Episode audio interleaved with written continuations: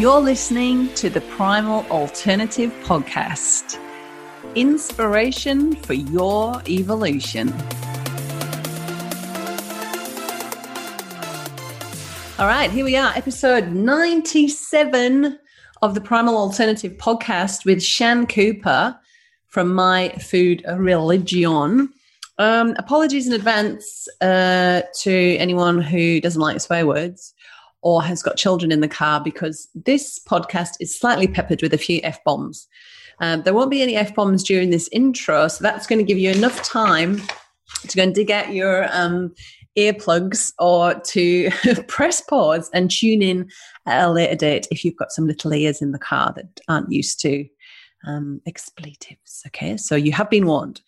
So I have got Shan on the podcast because she's been in the health and wellness space for like ever, so just over a decade. And when I got onto my paleo primal journey, I've always known about my food religion. She's got a massive Instagram following, amazing website with incredible recipes. And you can just tell from her website her sense of humor. Like, I seriously have never interviewed anybody that's so, well, that's not fair.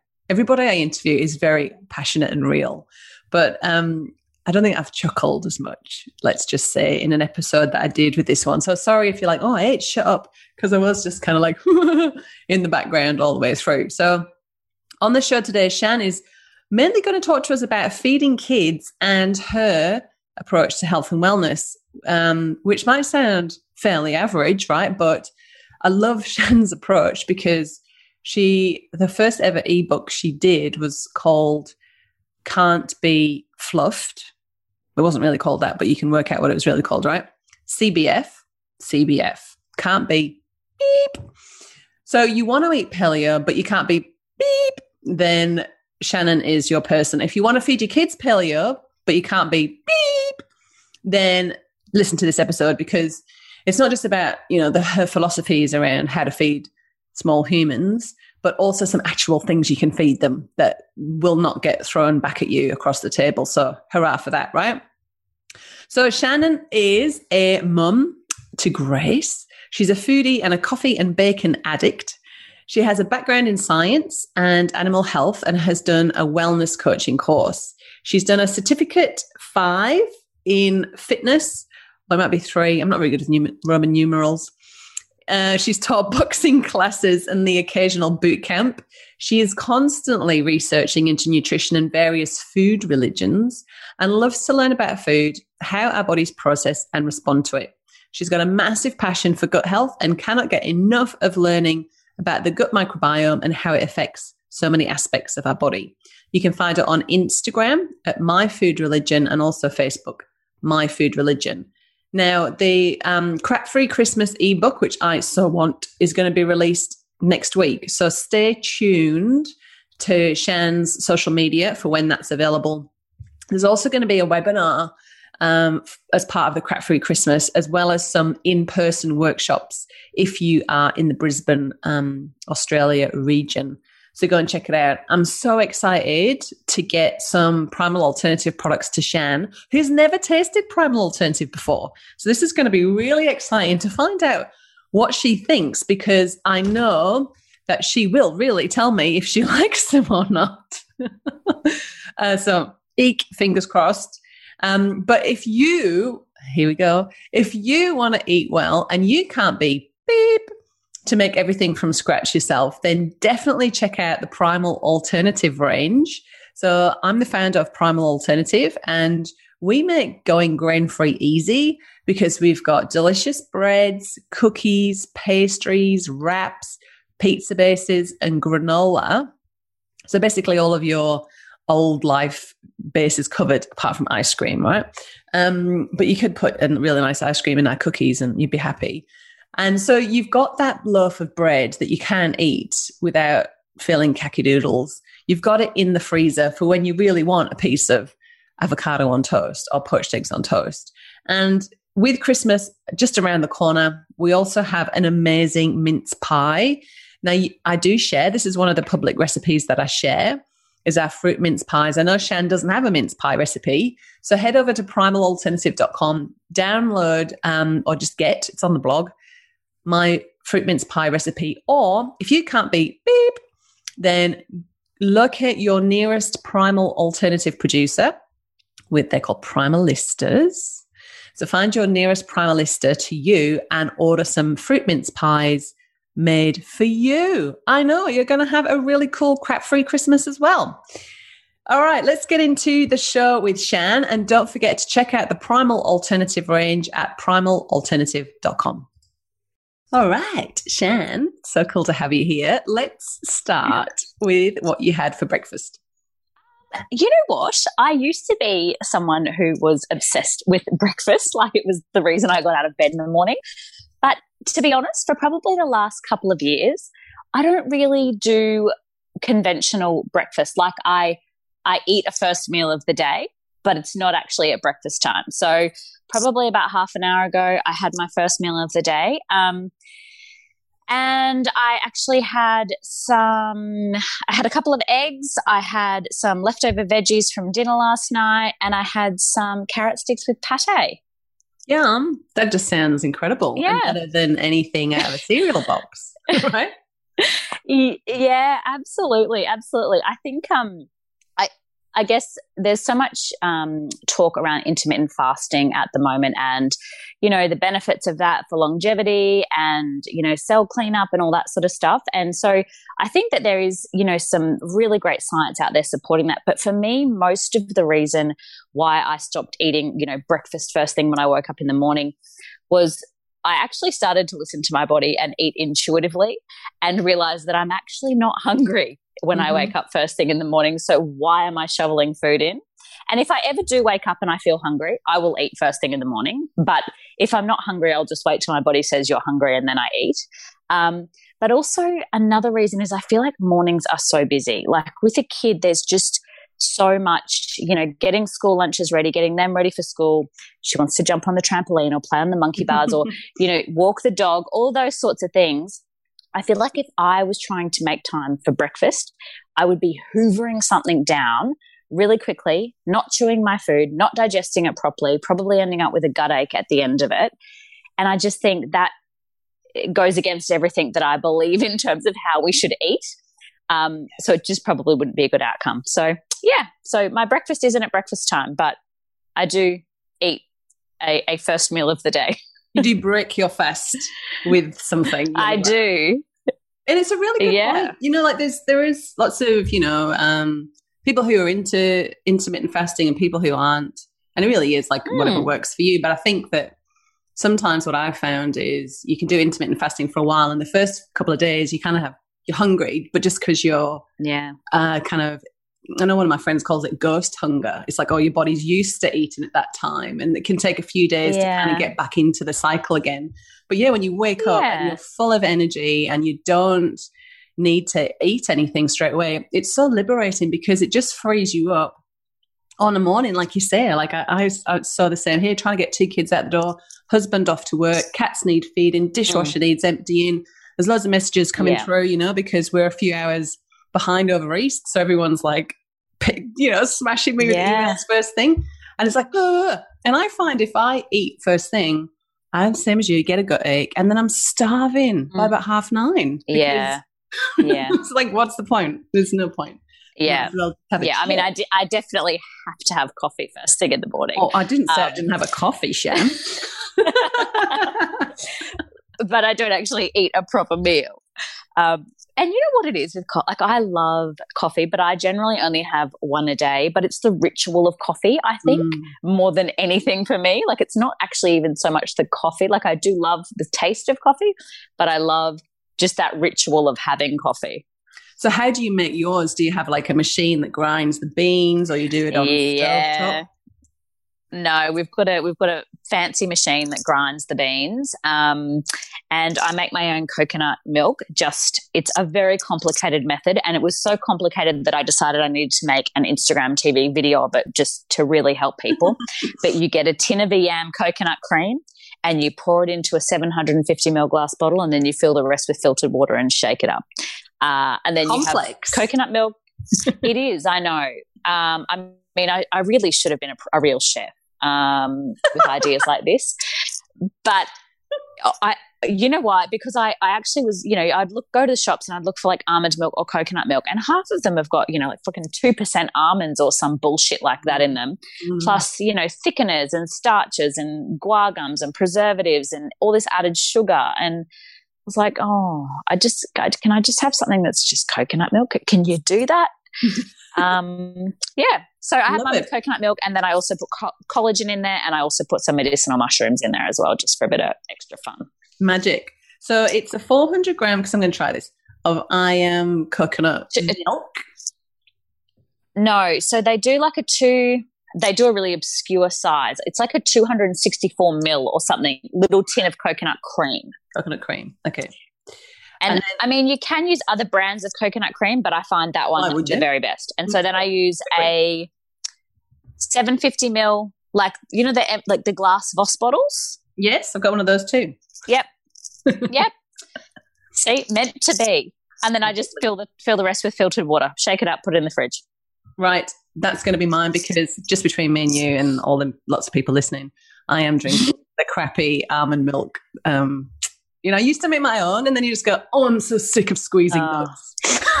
just can't. Oh, absolutely. And you know what, as well? You know what really gets me with homemade almond milk? The, all that wasted pulp. It does my head in. I know. Like, there's only so much almond pulp you can put in the freezer to add to fucking bliss balls or muffins. It just, I was like, no, this is so wasteful. I can't. No, and I always find that, you know, you've squeezed all the goodness, so all that's left is just the pulpy, fibrous crap. And it never works in muffins or anything else, you know? So it's no, all just gone down no. the 10 for me. So yeah, nah, not to that. And not to squeezing your nuts. Like, come on. Exactly with our time. We're oh. changing the world and we, we don't have time to squeeze our nuts. So that's hilarious. Absolutely. Hilarious. And I love your sense of humor is just all the way through your website. I was like, oh, this is going to be a, a, hilarious interview. But still on Brekkie, what about your mm-hmm. kids? Like, did, did they wouldn't fast? So, what what sort of things do you knock up for kids for breakfast? So Grace this morning for Brekkie had some blackberries. She had some paleo toast with avocado. She had a boiled egg. Um, what else? Oh, and she had half of a red grapefruit because she's into red grapefruit at the moment. She loves sour things. Mm. Um, so that's what she had for breakfast. But sometimes it'll be like leftover sausages and some, like, she loves raw veggies. She's not that into cooked veggies, but loves raw veggies. So she'll do like cucumber or carrots or like little, like baby tomatoes or any of that sort of stuff. She also loves like kraut and, you know, um, pickled things. So like pickled radish or pickled onions, that sort of stuff. She loves that sort of gear. So it's always a savory breakfast. Um, we very rarely do a sweet breakfast. We might make pancakes maybe once a month, maybe, probably not even that often, but we would make like a paleo pancakes or something like that. But usually it's, yeah, like dinner leftovers. Like I, I honestly don't think there is anything such thing as breakfast food, lunch food, or dinner food. There's just food. And you know, the only people who decided there was breakfast food was fucking Kellogg's and Uncle Toby's just so they could make a quid. um, so you can really eat whatever the hell you want at whatever time of day you like. Um, but yeah, G usually has a, a, very savory sort of breakfast. You know, she might have a little bit of fruit with it as well.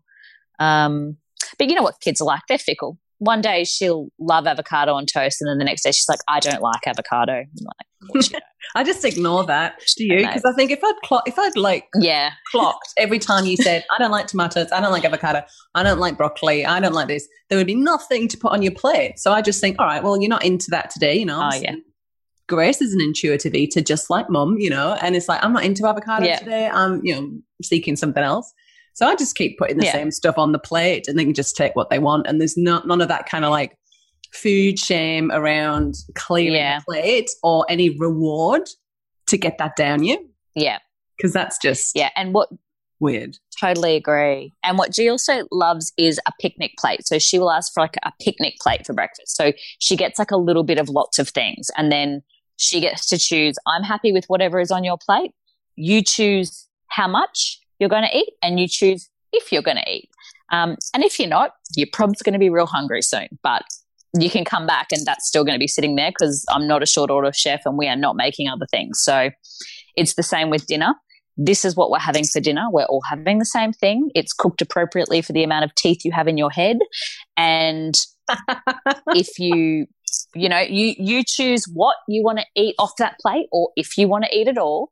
And if you don't, that's cool. But after we walk the dog after dinner and you come home and tell me that you're hungry, your dinner will still be sitting in the fridge and that is what is on offer to eat. There isn't anything else. Wow. I love it. No, it's really good. And I think the other thing with leftovers as well is you can just put them back in the fridge and get them out the next day pop a you know poached egg or a fried egg on top and and then it's breakfast like there's everybody sort of thinks oh, that yeah. waste if you don't eat everything in that one sitting but it's not you can just put, click the blueberries up put them back in the packet and get them out next time you know it's um it doesn't have to be wasteful or it doesn't have to be like this pressure so I really dig that. And I want to get more into, because I know you're an expert on feeding kids, which is great because it's one thing I get asked a lot for. Can you interview somebody? How can I get my kid to eat? You know, but yet they're very, they're very disciplined in what they're feeding themselves. But for some reason, they kind of like shop separately and the kid has like this different like menu of kids food. But before we go there, Shan, tell us like, mm. you can't, I know you've been into this food world for a while, but what got you here? Um, I have always loved cooking. My mum was always a great cook and she made everything from scratch when we were kids. So I'm one of five kids and mum would make everything we had in our lunchbox, she would make from scratch. So if we had like cookies or muffins or whatever in our lunchbox, it was always homemade, made from scratch. So I've always loved cooking. Um, and I've always kind of been into health and fitness and exercise and all that sort of jazz. Um, I did a PT course when I was a lot younger and used to teach group fitness. So I was always sort of in that realm. I did an animal health degree at uni, um, an ag science degree, and then worked in animal health pharmaceuticals for about 10 years. Um, so I've always kind of been interested into the science of nutrition and all that sort of jazz. Um, but always just really had a passion for food. And then it must have been about 10 years ago. I think I just uh, probably had my own little health crisis. And it wasn't, you know, to the point where I was so sick I was in hospital, but I was just sick of feeling shitty. I had really bad um, blood sugar control. I had really like massive highs and lows. And it's because I was, you know, following the standard Australian diet. I was eating all the healthy whole grains and eating everything low fat or fat free, which meant I was just jacked on processed carbohydrates and sugar all the time and couldn't work out why my energy was like in the floor and I would be, you know, I'd sit down and have this massive big bowl of like huge big bowl of fruit and then like no fat yogurt and mm. inhale it. And then half an hour later, I would be plummeting down off the sugar high that I just put myself on and starving, ravenous for food. So then I'd go and polish off like a bag of Allen's party mix because it was fat free. Um, and then again, the, the roller coaster begins. So this was kind of while I was at uni and I was just, I was super active. I was doing lots and lots of um, training and exercise. And I was constantly just jacked on processed carbohydrates because I was constantly trying to get that energy back up and it kept crashing down the other side because I was eating absolutely no fat um, because, you know, fat makes you fat and all the mm. rest of it. Oh, yeah. So I got to a point where I just got sick of feeling really shitty and saw a naturopath and had my food allergies tested because I was getting lots of bloating and digestive issues and just, yeah, felt felt shitty basically.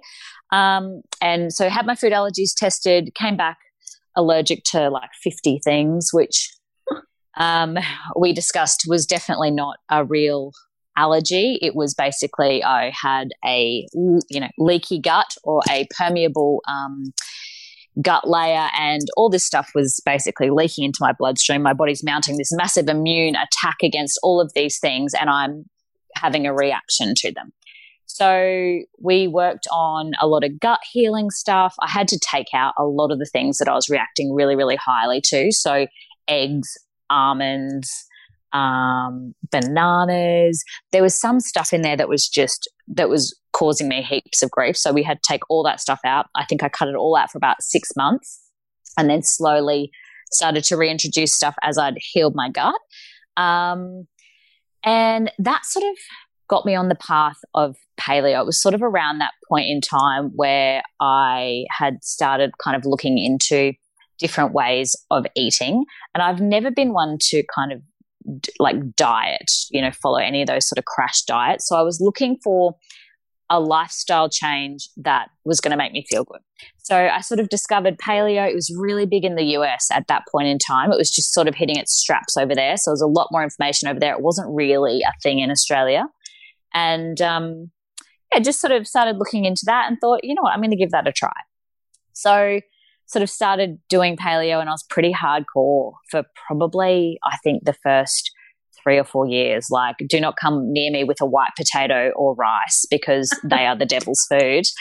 And um, yeah, I was I was pretty hardcore, but I noticed a huge difference in my mood, my energy, like brain fog, digestion, um, just everything. Like, just noticed a huge change in how I was feeling and realized that I'd just been feeling low level crap for a really long time, but that had become my normal. And I didn't really know any better. Um, so yeah, so I started kind of following a paleo template and yeah, just started to feel better. So then I was a convert. Um, and then probably yeah, after about three or four years, I stopped being such a, a paleo maniac and um, realized that some rice or white potatoes weren't going to kill me.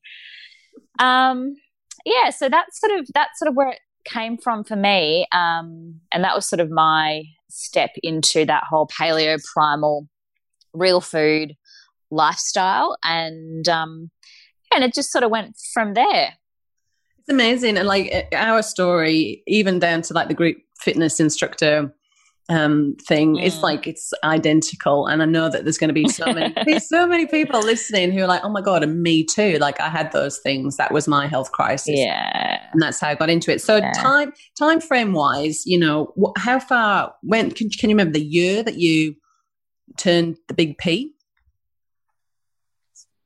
Um oh god i i don't so geez six, and it was probably I was probably paleo for about four years before. So it's about ten years 10 ago. Years. Okay, so ten years. Yeah. So you then, because I know I can see you you've been around like all the time that I've been on my on my journey. You were there before me, right? So so yeah. what I'd love to know if you could tell us, like kind of uh, briefly, you've taken this passion for paleo and primal and eating in a um, I know I think we all need to be a little bit um, OCD in the start when we're on this healing journey. Mm. Like maybe the the white potatoes and the rice would have been the devil, you know. And I totally relate yeah. how shitty it is to have to give up things like eggs. You're like eggs, but eggs are like everything mm. in paleo is eggs. Like how can I not yeah. eat eggs? You know, like so I totally can relate to all of it. And I love how you've you know then once you the healing has occurred, you've kind of like loosened your grip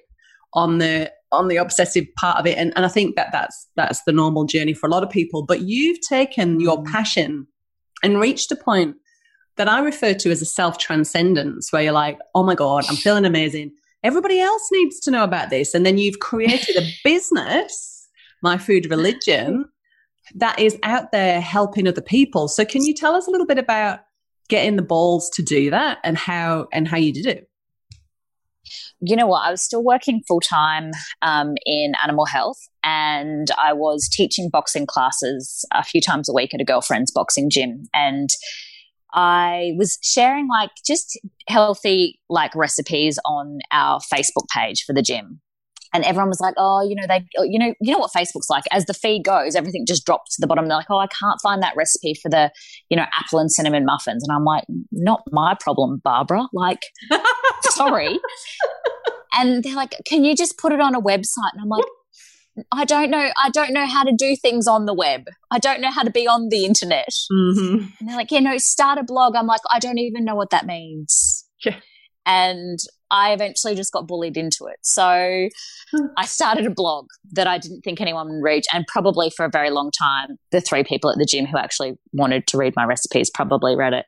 And then I don't know, I just, I'm not really sure what happened, but people started reading my blog and it just sort of started connecting with people. Um, so then I started doing like one on one kind of cooking workshops with people in their home where I would go into their home and before that we would, you know, have a phone consult about what, what it was that they wanted help with. And is it meal prep or do they want me to come and clean out their pantry and then go grocery shopping with them and help them just choose some better options? Or do you want me to help you fill your freezer with healthy shit that we can put in your kids' lunch boxes. Like, what do you want? And let's do that. And so I go to people's houses and spend a couple of hours there and just help them with whatever it was that they wanted help with. And that worked really well, but it was super labor intensive. It took up so much time and I could only help one person at a time.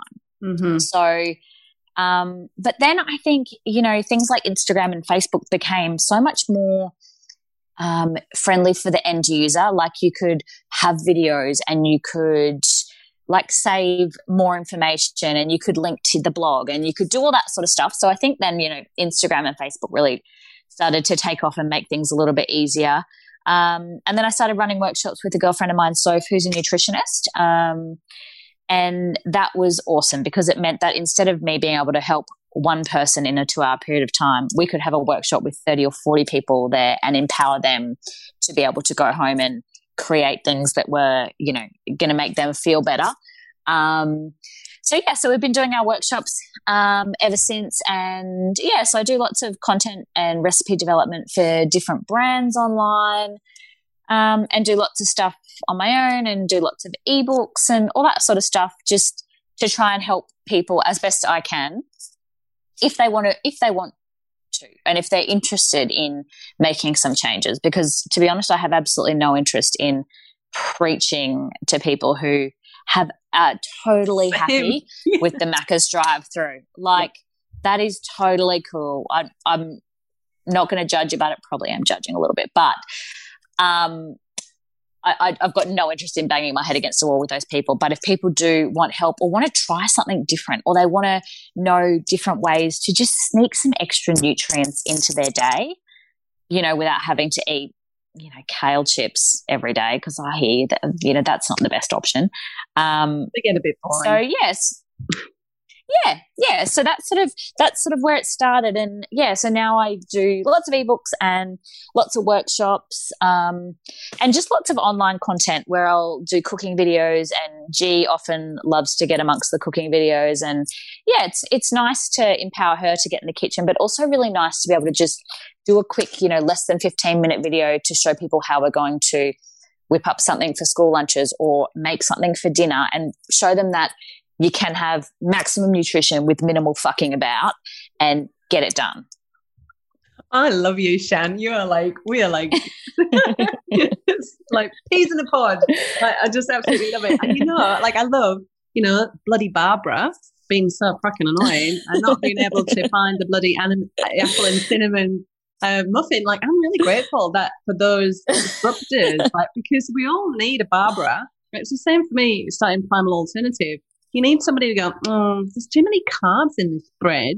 You to go, mm, mm. piss off, Barbara. To actually think, okay, well, how can I come up with something else that is what this person wants? Yeah. We all need that put that push to go out and do it. So here's a big shout out to the Barbaras of the world who've asked irritating questions and have launched amazing businesses.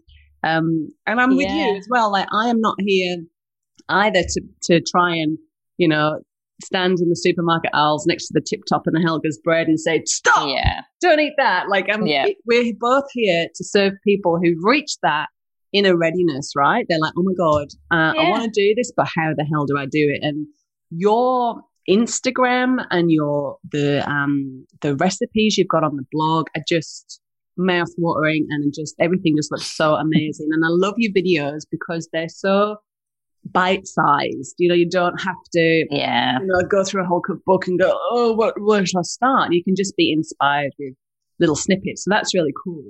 Um, have you got any advice for anybody who has reached that same point that you did where they were like, right, okay, I'm going to go and make a business out of this. And, you know, you get a lot of, um, I don't know anything about the internet. I don't even know what a blog is. How am I going to do it? Mm-hmm. Have you got any like words of wisdom for people who want to get started in their own business? No, I think you've just got to start. And I think now more than ever, it is so much easier to get out there and get traction and have an audience. Um, but I think the most important thing is to be authentic and um, because health and wellness influencers or fitness influencers um, are a dime a dozen on the internet. And half of them would say whatever they were paid to say by whatever company is paying them to say it. And I think that inauthenticity comes through and you can tell people are just getting paid to sell some sort of bullshit skinny tea because bullshit skinny tea doesn't work. But they're skinny and some joker's paying them a thousand bucks to say it does. So I think being authentic and being true to who you are because people don't buy your brand, they buy you. So people don't, you know, they don't come to my food religion. They come to actually interact with me and my life and what I'm sharing because there's a face behind that brand. There's actually a real person there who has the same shit going on in their life as everybody else, who has just as much 2020 fatigue as everybody else and has a kid mm. who is sometimes a complete prick and drives them spare and all those sorts of things. So I think finding whatever it is that is authentic and relatable um, and you've got to show people that because you, there's i think there's a lot of brands who they're just a brand you don't know the person behind the brand you don't know anything about what that brand stands for as a human being um, and it's hard to relate. Like it's easy to swap. It's easy to swap from a brand to a brand if you have no buy-in to the person behind that brand. So i think for people wanting to create an online business or platform is you've you've got to have authenticity there. But i also for me i really feel like they have to see the face behind that brand. And i think a lot of people don't like to put their face out there or they don't like to be the person behind that brand but you don't necessarily have to have your face there like turn your camera around and show people what you're cooking that day that works equally as well they hear your voice they get your style they hear your humor but they get to know you far more than if all of your Instagram feed is just beautiful pictures. That's lovely. Beautiful pictures are lovely, but they tell people nothing about who you are. Oh, perfect. No, it's so it's so true. And influencers like digital word of mouth is so much more mm. powerful now uh, than a brand. Like we're more likely to absolutely what somebody like you says, or some somebody like Jo Whitton from Quirky Cookie Cooking says, because mm. we know her, we feel like we know her family, like we know Grace, and you know, it's mm. like whatever you say, um, you have a very strong influence, right? But but I 100% agree. If there's an inauthentic collaboration, it sticks out like dog's balls. You're like, no way, this is so obvious. Absolutely. Like, it's so, it's, and it's almost like too corporate polished to be like, oh, hang on a minute. Yeah. Is this a sponsored thing? Because it's it's kind of yucking a bit off what you do normally. Yeah. And and I totally think that it is fine to have sponsored content. And I think it is completely fine to be paid by a brand to share something um, of theirs but it's got to be something that you would actually use. Yeah. It's got to be something that you actually think is a good product and something that you would actually pay for. Um, so for me, I I only work with brands that are products I have been using for years, um, or something that you know, if it's a new product, I will try it for a period of time before I actually agree to work with a brand to see if I actually like it. Will I use it? Because a lot of the times, you know, there's some things like I just got sent a greens powder and the ingredients are great, the branding is great, the product is great, but I've had it for a month and I've probably taken it twice. So for me, a collaboration with that brand is not authentic. That is not a product that I'm going to use every day, despite the fact that it is a great product. Mm. I'm not going to use it every day and I can't pretend that I will. So I, I just won't work with that brand because that feels really inauthentic to me and it feels icky. Yeah, well, I just love your integrity, like absolutely. Um, you know, and I, I really like that, and that's how you know, as somebody who follows you, we're going to really trust what you're telling us because because it's so real and authentic. And when it's real and authentic, you don't have to worry so much about putting your face out there because you're not like following yeah. a script or trying to be somebody that you think you should be, where you just sort of sort of blend into that beige. Like you said, mm. there's so many health and wellness pages out there. It's like, oh, which one's which? They all seem to have like three names, you know, like live, mm. nourish, eat, sleep, you know, like this. which one's which? You know, yeah. Like, I've forgotten which one that is. Yeah. It, it, makes there's just some, some there's just a bit more tits and ass in some spaces. Well, there's that too. Yeah. wow. Okay. So taking a bit of a um a angle turn now. I love your I'm just going to swear because you've already sworn. So you've set the tone for this podcast. Big potty mouth. So I love your. I should have asked before I started swearing. it's all right. I just put explicit on everything just in case, and I'll um I'll put a little pre warning in the intro that hey, you might want to wear earbuds. Kids in the car, f bombs. Um, so can't be fucked. Right? Is something. Mm.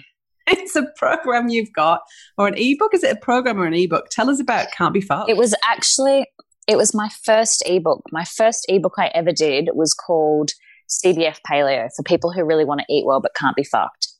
Um, and the whole thing is like every recipe is five ingredients or less. Um, salt is not considered an ingredient. Salt is just like a basic necessity of life. It's like swearing, it enhances everything. um, but yes, it's all five ingredients or less. So maximum nutrition, minimal fucking about. So just helping people to realize that yes, it might be technically a paleo meal, but it also tastes delicious. It's also super easy. There's no weird fucking ingredients like unicorn horns from the Aztec. It's like basic shit that you'll find at your supermarket. Oh, um, and then after that, I did CBF Paleo Kids, um, people who really want to feed their kids well but can't be fucked. Um, and again, that was all like five ingredients or less. So it was all just and honestly, most of my stuff on my website doesn't have a lot of ingredients. It's all about just using real food and basic stuff because you know what? I love going to a health food store. Like I love, I love wandering the aisles of a health food store and finding all of these crazy new products and ingredients and really cool stuff. I love that. But also I realize that that is not accessible for a lot of people. And most people, after their full day at work with their, you know, kids or animals or family or partners or, you know, all the rest of their commitments, they just want to come home and put something together that they are going to feel, feel good about eating, but also feel good when they eat it and shit that they can pick up from the supermarket on the way home. So that's really where my philosophy around food came in was just creating stuff that is easy and accessible for everybody and that your whole family is going to eat as well because there's absolutely no point, you know, making some sort of cordon bleu chef extravaganza if, you know, 60% of your household population is going to go, I don't like that. and you've it. just wasted $75 on ingredients. Oh, I know. And it's so true. And when you first start out and you get your first paleo cookbooks, there's weird ingredients in there. Like I remember going to my health food shop looking mm. for pale power de arco or something. I'm like, like it's tree bark or mm. something. I'm like, what the fuck do I need to eat that for? Yeah. And really, paleo is just meat and veg. Meat and veg. That's it. Yeah. And, and I love your recipes yeah. because they are so simple. They're so easy to source the ingredients. And like you say, they taste good. They're good for you. And people are actually going to eat it, which is, um, well, it's a bonus if you're trying to feed people if they're actually going to eat it. Absolutely. If you're anything like me, I hate food waste. It just, it's one of the things that grinds my gears. And I think because I really prioritize food quality, so I go out of my way to spend my money on organic produce and meat. And the thought of it being wasted just makes me want to like cry. I just, I hate it. So I will always do my best to make sure that whatever it is that I'm cooking is going to be eaten um, because the thought of it just being thrown on the floor in a six year old's rage is just too much for me to handle. too depressing. I reckon it's just more um, micro, it's more microbes for your gut anyway. So I'd pick that up and have that for my lunch tomorrow if that's what happens in my house. My belief, Shan, is there's no such thing as waste. It's actually a song by the yeah. Vegetables. It's a great song. No such thing as waste. and you know, we, we're either going to eat it today, we're going to eat it for tomorrow, or we're going to feed it to the chickens or compost it in the garden and turn it into something. Yeah. Patch. So yeah, there's lots of different things that we can do. So let's get on to kids, right? Mm. Kids. How, I see some, little buggers, aren't they? I see little buggers, yeah. And like you say, some days I don't like avocado anymore. So what can we do mm. with these fussy little buggers? And can you give us some like really like you know like we've talked quite a bit now about you know philosophies around right? Well, this is what we're all having, and you'll be there when you come back. Mm. But what about in terms of actual meals? What can we put on the table that's going to please everybody? Uh, look, a taser might be a great start. Um, you can just zap them. Uh, no, look, I, uh, look, I believe that would be frowned upon, but only by people who aren't actually parents. Um, I, I think working within what your kids like. So I think one of the most integral things to do is you need to start kids early. So when they first start eating their first food, in my opinion, should not be some sort of bullshit fortified rice cereal. Mm. It should be some type of vegetables and broths and liver and you know all of these real foods and I, I, particularly think savory stuff is the best thing to start your kids with. So they really develop that savory palate before they develop that really sweet palate. So um, i think starting them really early is going to make your life about 99% easier in the long run. If you i think also it's really important to remember and i I understand that this is really hard sometimes because kids can be absolute pricks, but you are also the parent. So you're the adult, you're choosing what is going on the plate.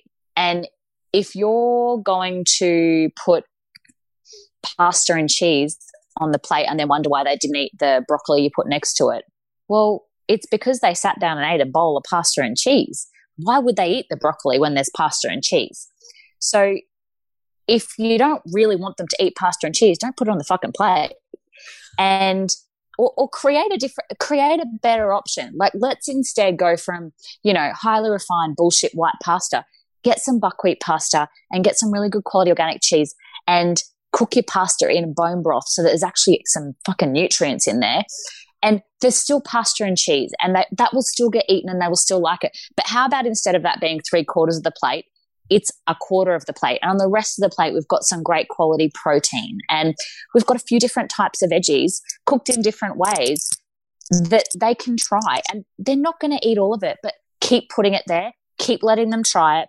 And if they don't like broccoli that's been steamed, cool. Okay, maybe the next day we stir fry it in a little bit of butter or olive oil and a little bit of salt, or we make broccoli chips out of it, or you know, you can do different things to get them to try different things. And uh, Grace is really adventurous with her food because she's always had me say to her, you don't have to eat everything on your plate, but I really want you to try new things. So if I put something on her plate, she'll try it and she'll say, yeah, no, I don't really like that. I'm like, okay, no, that's cool. Well done for trying it. That's really good. I might put exactly the same thing on her plate again three days later and get her to try it again because we know kids have to try things multiple times before they actually like them. Um, but there's really easy ways to sneak nutrients in. So if you're making rice, instead of just cooking your rice in water, cook it in bone broth. And you're going to get all those extra nutrients into that rice. Cook it the day before and chuck it in the fridge so it gets a chance to cool. So you're creating some beautiful resistant starch to act as a prebiotic fiber for all that beautiful gut bacteria. And then you can reheat it again the night that you're going to eat it. But you've turned it into this beautiful resistant starch, which is going to be so much better for their gut. You've cooked it in broth, so there's heaps of nutrients in there. So even if they're just going to eat the rice on their plate, they're getting so much more nutrition. Um, if you've got kids that like guacamole, because most kids will love a bit of love a bit of guac. Um, when you make your guacamole, get half a zucchini and blend that up into your guacamole. You cannot taste raw zucchini. You can't see it. It's already green. They won't know what's in there, yet they've just eaten some zucchini. Or the same with pesto. If you've got a kid who loves pesto, you can sneak zucchini in there. You can put spinach in there. You could add kale in there. You can add a little bit of bone broth concentrate in there. And if you've got a kid who's going to happily eat some, you know, like rice crackers or something with pesto, load that pesto with all the goodness. Or if you're going to put that pesto on a pasta, you've just added, you know, six serves of veggies into that pesto, whereas potentially before it just it wasn't that nutrient dense. Um, smoothies, I think, are a really easy way to sneak veggies into kids. So if you're going to make a berry smoothie, just grab a zucchini, peel it, chop it up, put it in there. There will be no flecks of green, blend it up. They won't even know. You could do some like cooked and cooled cauliflower. So when cauliflower's in hmm. season, just steam the whole head, chop it up, chuck it in the freezer in a Ziploc bag, and you can pull out a little cauliflower floret and chuck it into the smoothie. It won't smell like fart anymore because it's frozen. They won't taste it. and you're not making a cauliflower smoothie. Like you don't want it to taste like cauliflower. You're just adding a little bit of extra nutrients in there as much as you can so that they're getting those little extra bits of nutrition.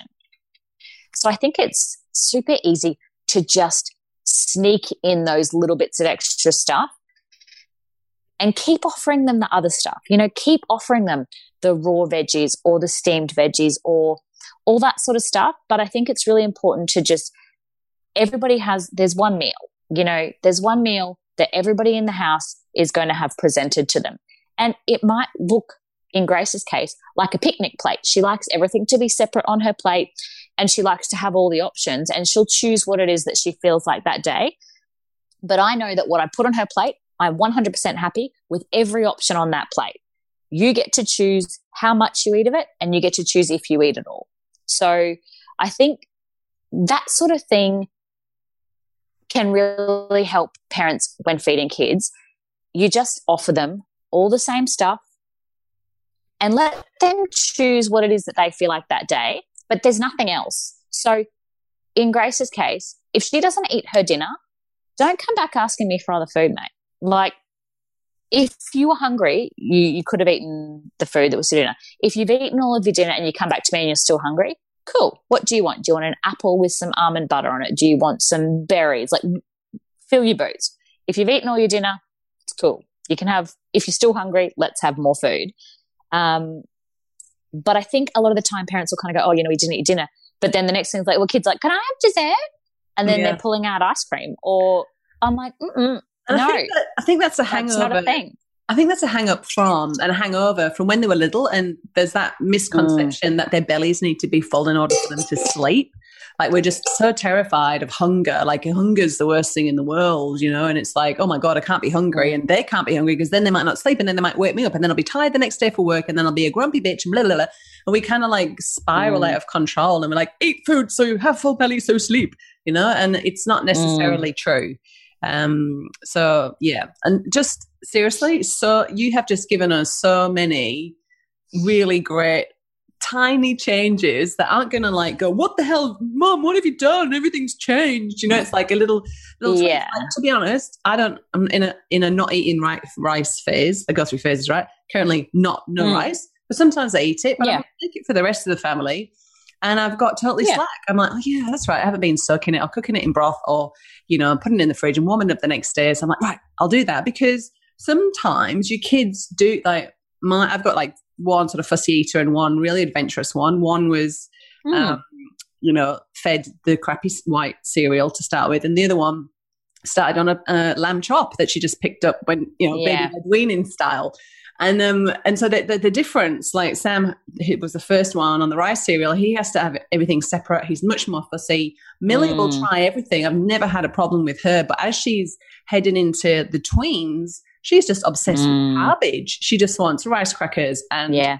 rice, um, just rice, different and muesli yeah. bars and just all the like. I'm like, have you eaten anything yeah. today that wasn't beige? You know, so just tweaking the rice would be a huge difference, uh, right? Little change. But I, and I think as well, just making sure that if that's all she feels like eating is just rice, okay, so we're going to cook it in broth so that we're loading it up with some really great nutrients. And I would also add some healthy fat to that rice. So once it's cooked, I would add a couple of tablespoons of olive oil and stir it all through so that she's actually got something a little more sustaining in there than just carbs. You've got some awesome nutrients from the broth and you've got some really good quality healthy fats in there as well. if all she wants is rice cracker, then, you know, try and encourage her to have avocado on them or some almond butter or something that's got some really good quality fat in there. She likes butter. Just to help She with that about a satiety. Yeah. like, "Oh, Perfect. That's all right. Perfect. Absolutely. But I think, you know, you, you got to meet you got to meet kids where they're at. And if you've got a kid who loves banana smoothies and you turn up the next morning with a green smoothie, you are going to wear that smoothie. They are going to throw mm-hmm. that shit all over you and say, "Not a fucking chance, mum." but if you stick with that banana smoothie and the first day all you do is, you know, maybe instead of adding banana and honey to the smoothie, we just drop the honey out because bananas are really fucking sweet. and we add in a couple of pieces of peeled zucchini that they're not even going to know is there. And awesome. Move on with life. move on. And then, you know, yeah. And then maybe the next week we might add some almond butter in there or something again to add some more good quality fats in there or whack some collagen in there. You know, like. Mm. get some collagen in that smoothie to add some more extra nutrients in there as well. Yeah, and protein, which is really which is awesome. I love. I'm a big fan of um, avocado in smoothies. That's Yeah. my son loves Yeah. a mango smoothie, but he doesn't know that it's full of um, coconut oil and coconut milk and cashews Yeah. and avocado and collagen. Yeah. And, and yes, there's mangoes in it, and all he thinks it's a mango slushy kind of thing. Um, but it's not. Absolutely. Ah, because he Yeah. would touch avocado and I have to really sneak it in so he doesn't he doesn't have a clue. Otherwise, yeah. I'd be wearing it too. But avocado's great because it doesn't turn things green, which is really No. really cool. Right, Yeah. moving swiftly on because I want to like literally um, squeeze as much out of you as possible, Shan. Crap free Christmas, crap free Christmas. Yeah. Right, Christmas is just around the corner. It And- is. It is such a shitty time of the year because people just fall off the wagon big time, right? You can see it now, you know, in the wellness space.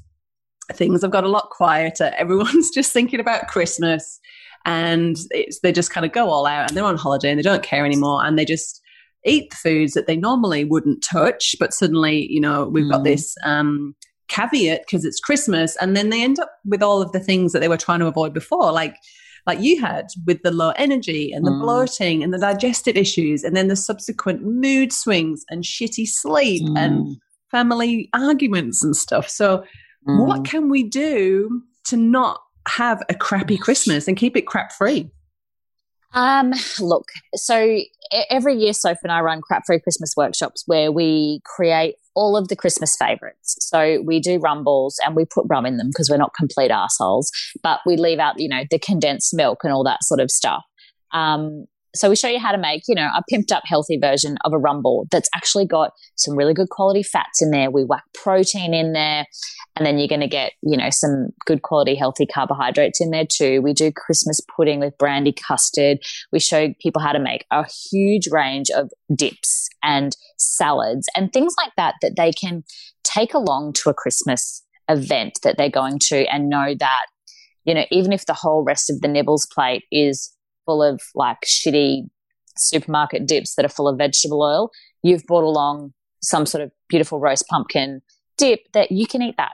And everyone else is going to eat it and think it's delicious, but you can eat it and know that it's only got good stuff in there and you're not going to go home feeling shitty. Or you can take along an amazing salad that is loaded with nutrients that looks fancy and tastes great and other people are going to like it.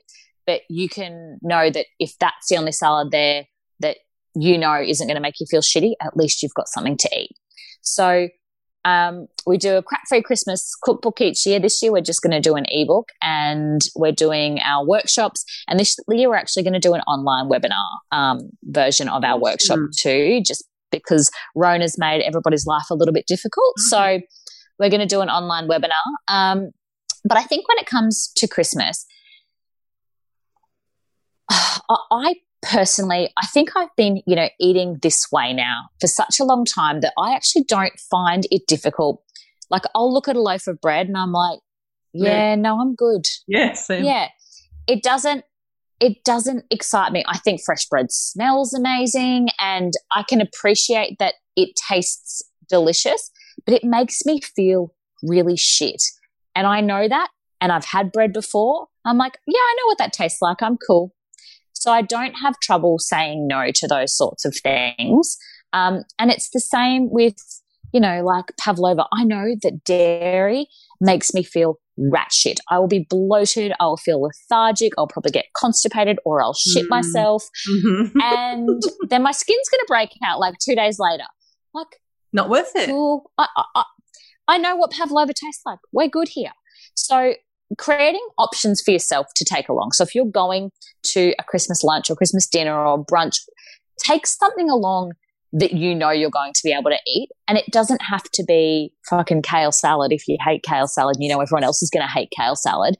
Create something that is really delicious. And it might be a paleo dessert that, you know, isn't going to be something that you would eat every day, but you know it's not going to make you feel terrible like eating a pavlova would. It, would.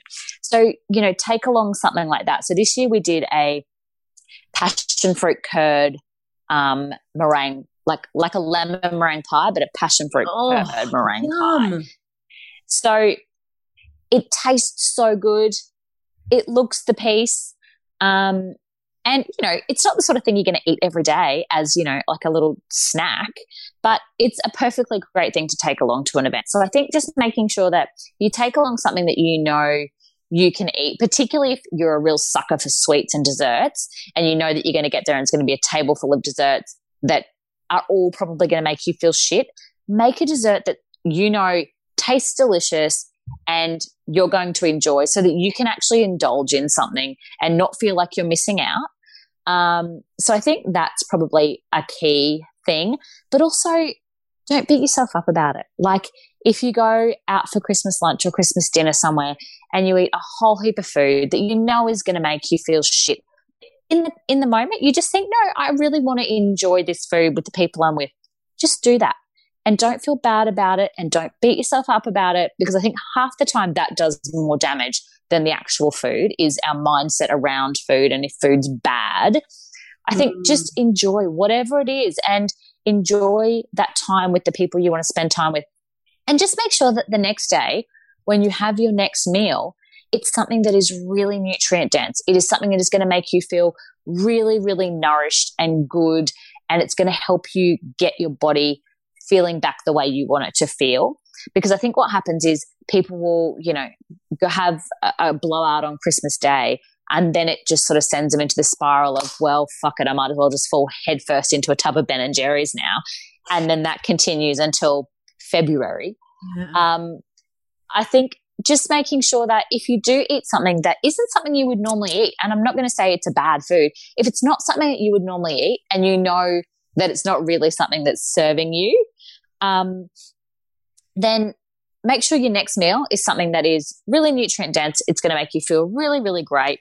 And then it makes it easier for the thing that comes after that to be a healthy option as well. And the thing that is after that. So making sure that that first meal after whatever it was that, you know, was your blowout, make that really nutritious and you'll find it much easier to get back to the place where you want to be with your eating and your nutrition. I love it. I love your perspective on this. So it's like go out all out if you want to, but um, don't beat yourself up. Get back on track. And here is some other more healthy alternatives and probably taste better because whenever I go to any of these shared dinners, it's just like shit out of a packet, whether it's a quiche or sausage mm. or, you know, those Sara Lee desserts. And then, or even if it's, if even if there's a Barbie, it's really poor quality. Mm. Uh, sausages usually full of fillers with gluten in that you're not going to mm. eat anyway, mm. right? So if you can take yeah. something delicious along um, that you can actually eat, then then bingo. So I love it. So, crap free Christmas. Where can I get my ebook? Because I'm totally wanting to have that passion fruit oh. right now. we should have the book finished by the first week of December. So we're just finalizing the final draft of it now. So that'll be available um, then. But yeah, if you just stay tuned to my socials, I will let everybody know when it is available. Um, all the bookings are open now for the actual workshops that we're running. So we've got, I think, three actual in store workshops in Brisbane, and then um, we'll have our online webinar, which people can stay in their pajamas, pour themselves a glass of wine, and uh, enjoy the Shannon Sove cooking show.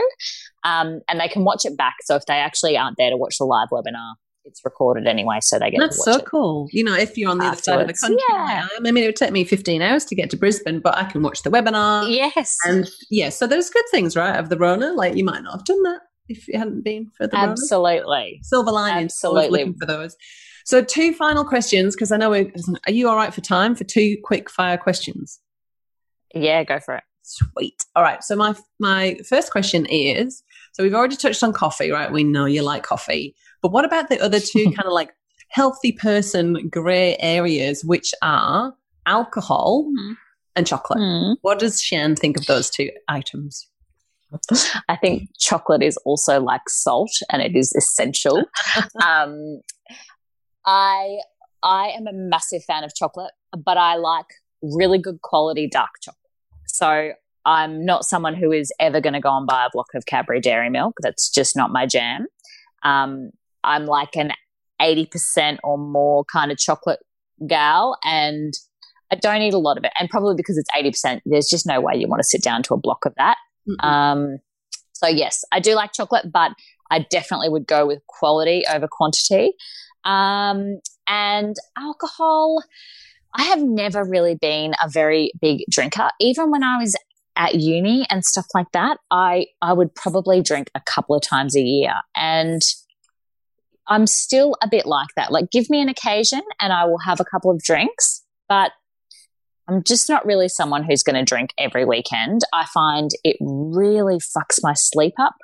Um, and I really love my sleep. So, mm-hmm. yeah, I'm, I'm not, a, I'm not a huge drinker, but look, I think each to their own. If if you are someone who wants to engage in alcohol and it makes you feel good and it doesn't mess with your sleep and it doesn't mess with your hormones and it's allowing you to reach all the other goals in your life that you want to reach and you don't think alcohol is impairing that, then knock yourself. You out. do you, boo.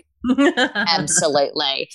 Um, but yeah, I'm I'm not a huge drinker. I do drink occasionally. Um, but for me, usually, so tonight, Friday night, is um, homemade pizza and movie night at home with G. So we've we're making pizzas, and I will have probably you know half a glass of red wine, and that'll be that'll be done for me just because I really enjoy a nice red wine. Um, but yeah, it's definitely not something I. I'm not a I'm not a big drinker. Mm. Oh, same as you, and I love a nice glass of red wine on a Friday. Very mm. nice. it's got to be good quality yeah. and organic and uh, in moderation. I'm not drinking the whole bottle, you know, like I did in the past, but that didn't really um didn't really work out for me. Yeah. So we've moved on. Um, I do love I do love a good margarita though. I will ooh. say that. I will yeah. Yummy. I do love a good margarita. Yeah. And my final question is just thinking of your pizza night as well. Have you ever mm. tried anything from the Primal Alternative range yet? I do not think that I have. Oh, no. Well, we're going to have to fix that up quickly. So, um, okay. Um, I would love to. So, I've got producers in Brisbane. So, I'll find out who's nearest to you because all of our food's homemade with love from producers with licensed kitchens to um, to produce our food. So, we've got breads, granola, pizzas, cookies, pastry. Oh. What would you?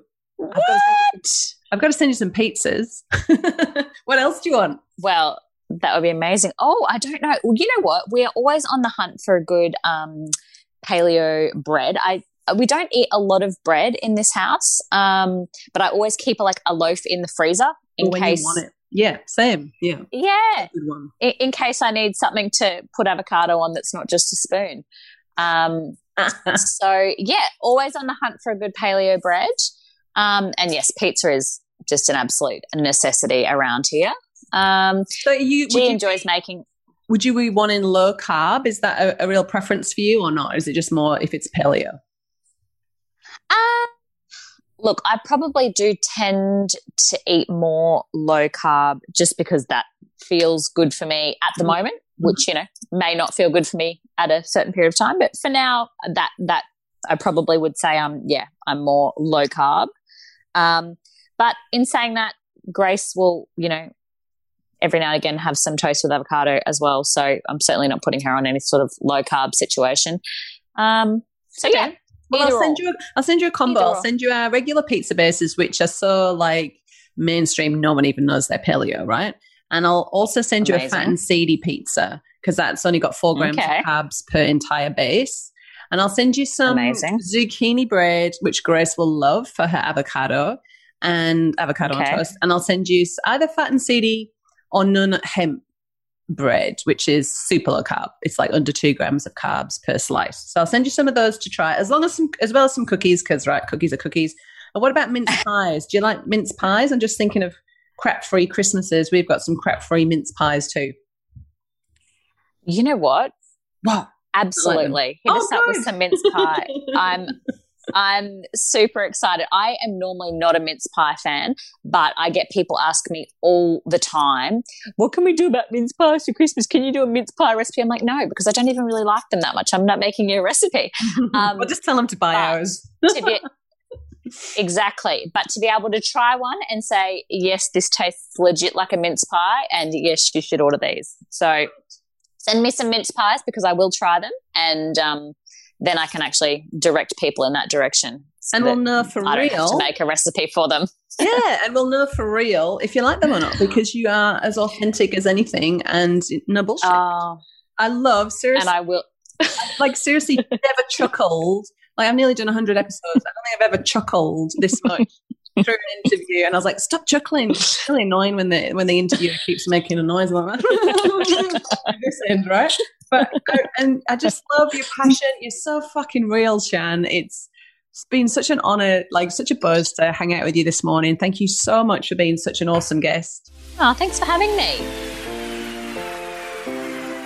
If you want to learn how to create and sell nutritious, honest food, help more people, be part of a supportive community, and start your own home business that's in alignment with your highest values, then the Primalista license is for you. Head over to primalalternative.com to find out how this works.